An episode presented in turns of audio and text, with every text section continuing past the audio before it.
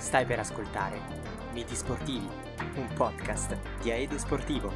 Ma non perdiamoci in chiacchiere ed iniziamo!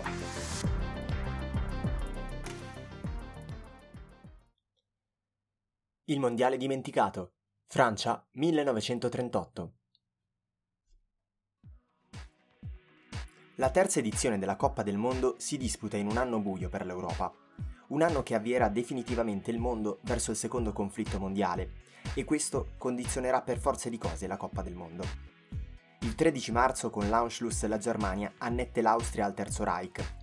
In Italia il regime fascista di Mussolini pubblica le leggi razziali e, di lì a poco con la conferenza di Monaco in settembre, la Germania allargherà le proprie mire espansionistiche anche sulla Cecoslovacchia. In questo drammatico contesto, dal quattro al diciannove di giugno si gioca la terza edizione della Coppa del Mondo di calcio, in Francia. Fu un'edizione iniziata con le polemiche delle squadre sudamericane che ambivano ad ospitare la competizione. I delegati della FIFA, convenuti a Berlino nel trentasei in occasione del torneo olimpico, vinto clamorosamente dall'Italia, non tennero alcun conto della mozione che stabiliva la disegnazione quadriennale alternata fra Europa e Sud America. Risposero negativamente alle offerte argentine e, grazie ai meriti di grandi dirigenti come René, Teloné e Guerin, assegnarono l'organizzazione della Coppa alla Federazione francese. Non accontentate, Argentina e Uruguay boicottarono il torneo e decisero di non partire per raggiungere la Francia. Per il resto la partecipazione americana è notevolmente assottigliata. Solo il Brasile, questa volta con una formazione agguerrita e candidata al titolo, e Cuba, invece, che era all'esordio. C'è la novità delle Indie Olandesi, prima rappresentante asiatica, e inoltre per la prima volta la squadra del paese ospitante e quella campione uscente, in questo caso rispettivamente la Francia e l'Italia, vennero ammesse di diritto alla fase finale. Tra le europee, oltre ad azzurri e transalpini, ci sono la Germania, il Belgio, l'Ungheria, l'Olanda, la Romania, la Svizzera, la Svezia, la Cecoslovacchia e le debuttanti Polonia e Norvegia. Le nazionali britanniche anche in queste edizioni non sono pervenute. Al torneo sono qualificate sedici squadre, ma ve ne prenderanno parte effettivamente quindici, perché a qualificazione centrata, il dodici aprile del millenovecentotrentotto, l'Austria annunciava la sua rinuncia dovuta all'annessione da parte della Germania nazista, che ne convocherà i migliori giocatori. Proprio per questo motivo i teutonici, oltre all'Italia, campione del mondo in carica, e all'Ungheria e alla Cecoslovacchia, erano considerati tra i favoriti per la vittoria finale. L'Ungheria aveva acceso i riflettori su di sé a partire dal millenovecentotrentasette, quando incominciarono ad arrivare i primi risultati rilevanti. Oltretutto la preparazione ai mondiali era stata fatta in modo meticoloso e il risultato delle qualificazioni, undici a uno alla Grecia, lo testimoniava. Insomma, per i magiari la grande conquista era a portata di mano. La nazionale cecoslovacca era invece in una fase di pieno rinnovamento. Dopo la sconfitta nella finale del trentaquattro, la selezione boema aveva puntato a rimpiazzare i giocatori in età avanzata con delle nuove leve. Infine, l'Italia. Gli azzurri si presentano da campioni in carica dopo il successo del millenovecentotrentaquattro e la conferma con la vittoria alle Olimpiadi di Berlino del trentasei. Il tutto coronato da un'imbattibilità che durava dal quattro novembre del trentacinque. A guidare la squadra, più forte e più convinta di quattro anni prima, come nel trentaquattro, c'è sempre Vittorio Pozzo, un giornalista con un passato da tenente degli Alpini durante la Prima Guerra Mondiale e da calciatore. Come commissario tecnico guida la nazionale per tre volte, una brevissima parentesi dal ventinove giugno al tre luglio del dodici, una successiva esperienza dal nove marzo al due luglio del ventiquattro e infine quella più duratura, memorabile e di successo dal primo dicembre del ventinove fino al cinque agosto del quarantotto. Sul mestiere di allenatore scriveva sul suo taccuino: lavorare in modo chiaro, lineare e schietto, in tono e sostanza tale da dare al giocatore la sicurezza assoluta dell'onestà e della dirittura di condotta nei suoi riguardi. Dividere col giocatore lavoro, fatica e sacrificio. Comandare con l'esempio, non abbandonarlo mai. Rimangono famosi i suoi modi militareschi di preparare il gruppo, mantenendo una vicinanza unica ai suoi giocatori. Prima della competizione mondiale organizza un ritiro triplice tra Cuneo, Stresa e Roveta, fatto di allenamenti duri e regole ferree. Si racconta che persino Silvio Piola si lamenti di queste metodologie con lo stesso Pozzo. La struttura del torneo non prevede una fase a gironi, bensì si parte direttamente dagli ottavi di finale. E il torneo si apre con dei risultati inaspettati e clamorosi. Una Svizzera arroccata in difesa e dotata dell'implacabile arma del contropiede sbatte fuori in malo modo la Germania nella partita di ripetizione.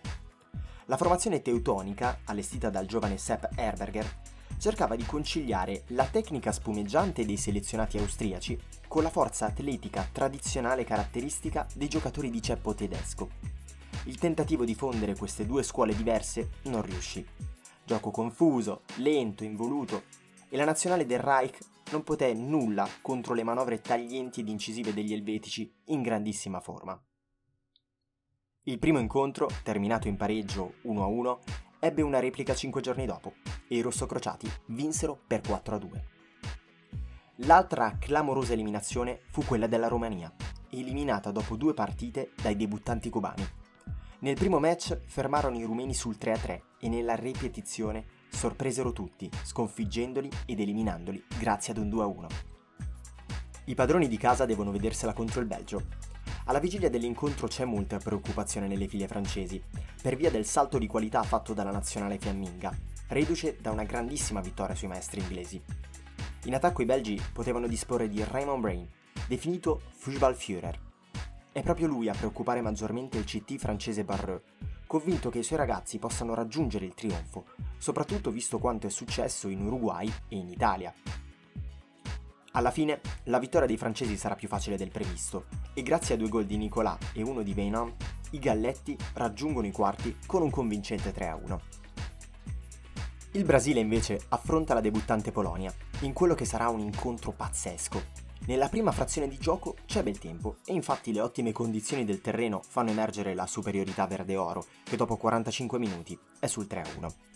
Il secondo tempo dovrebbe essere una mera formalità, quando un temporale improvviso inzuppa il terreno di gioco permettendo così ai polacchi di far prevalere il fisico alla tecnica. I novanta minuti terminano sul risultato di quattro a quattro.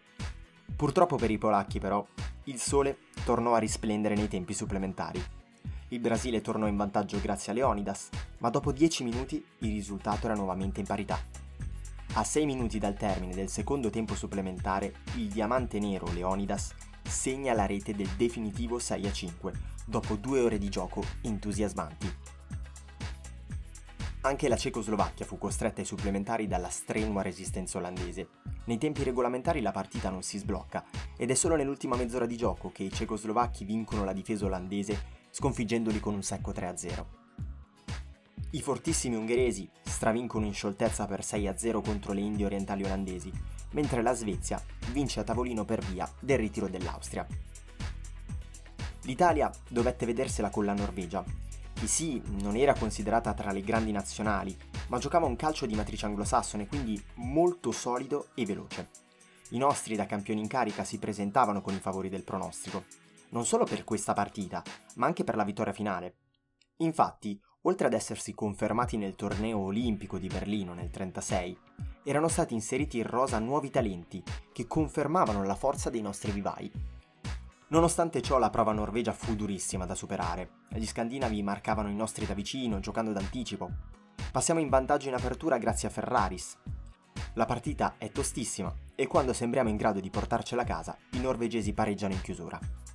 Ai supplementari riusciamo finalmente a conquistarci la qualificazione grazie ad una rete dell'eterno Piola.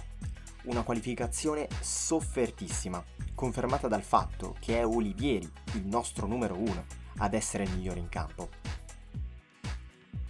Ai quarti di finale, l'Italia deve vedersela con i padroni di casa, ambiziosi e carichi a molla dopo la grande prestazione contro il Belgio. La Francia gioca con la divisa blu, e quindi l'Italia deve indossare la divisa da trasferta. Mussolini dà l'ordine di sostituire la divisa bianca con una scura, che ricordava le camicie nere, e questo fa infuriare il pubblico parigino. Alle ore diciassette, davanti a sessantamila spettatori, quasi totalmente francesi, l'arbitro Béla Baert fischia l'inizio. Passano solamente nove minuti e Colaussi sigla la rete del vantaggio. I francesi però non ci stanno, e nemmeno sessanta secondi dopo trovano il pareggio con Nieserer. I galli giocano in velocità, ma creano scompiglio nelle loro stesse fila. Con il passare del tempo Andreolo e Meazza prendono il dominio del centrocampo. La superiorità dei nostri si concretizza nel secondo tempo, quando al sesto minuto, dopo una grandissima manovra offensiva, Piola, con un destro al volo, fulmina il portiere francese de Lorto. venti minuti più tardi è ancora Piola, questa volta con un'incornata di testa in tuffo, a segnare la rete che sancisce la sconfitta francese. L'Italia è in semifinale, con una vittoria meritatissima. Nella patria del rugby francese, Bordeaux, si gioca il quarto di finale tra Brasile e Cecoslovacchia. I brasiliani sono infastiditi sin da subito dalle strette marcature degli avversari e il nervosismo porta ad avere più di una rissa. Le due squadre si affrontano superando di gran lunga i limiti del regolamento. I cecoslovacchi finiscono in sette, con Planica che viene portato in ospedale per una frattura ad un braccio e Nejedlý che ha resistito per oltre un'ora con una frattura al piede, segnando addirittura il rigore del pareggio. I brasiliani termineranno in nove, ma molti di loro sono acciaccati. La partita termina uno a uno dopo centoventi minuti ed è necessaria la ripetizione. Per la ripetizione il C T brasiliano Ademar Pimenta può tranquillamente sostituire nove uomini, confermando il portiere Walter e il fuoriclasse Leonidas. I cechi invece devono rinunciare a uomini fondamentali come Planica, Nejedlý e Puc.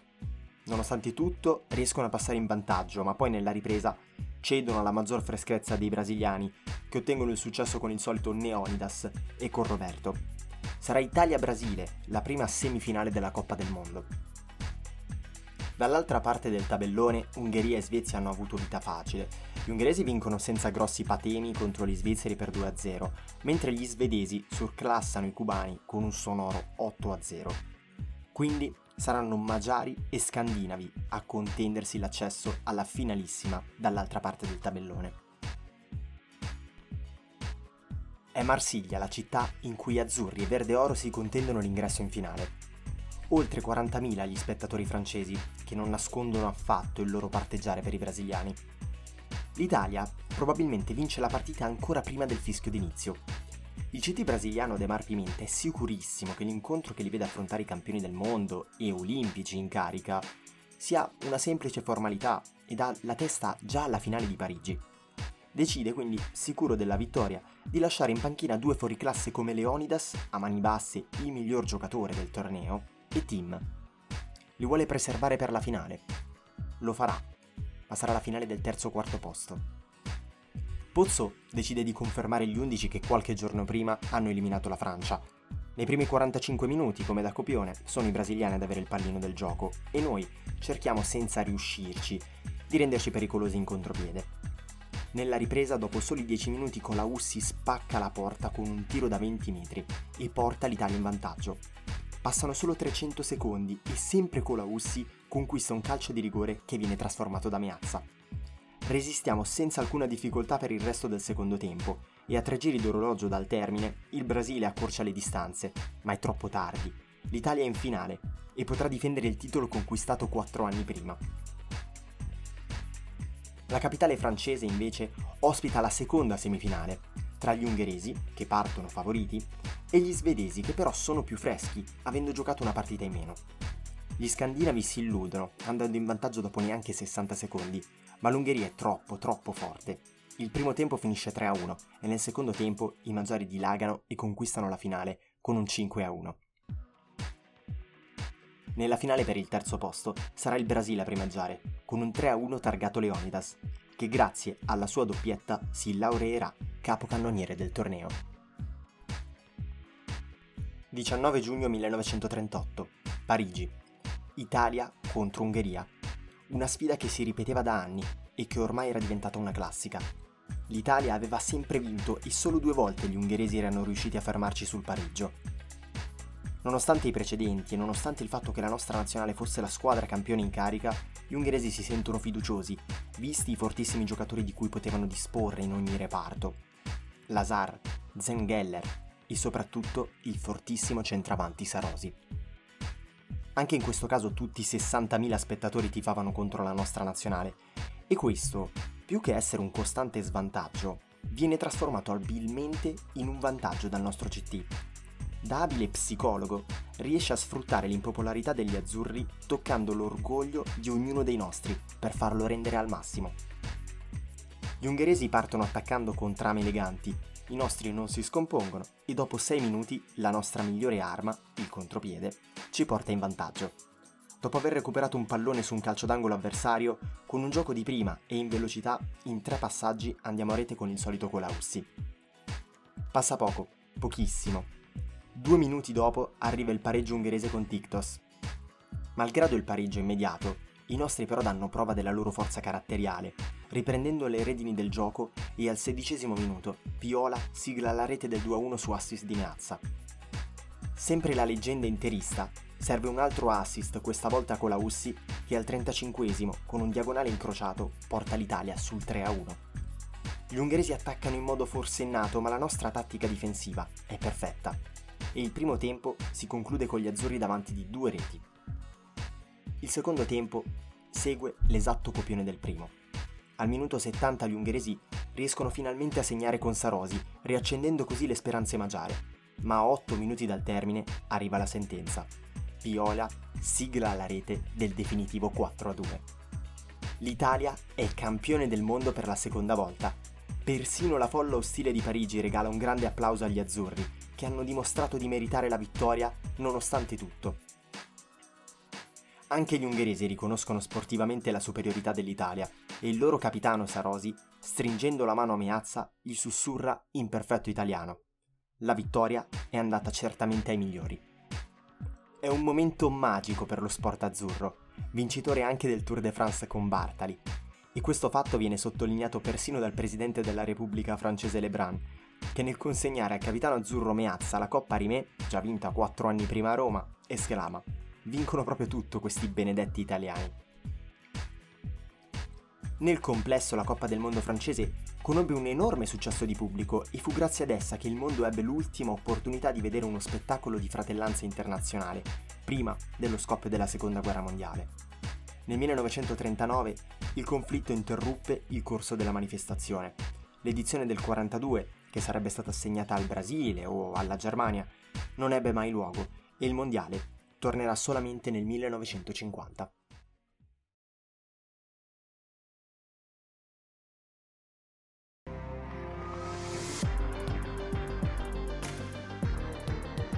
E per oggi abbiamo finito.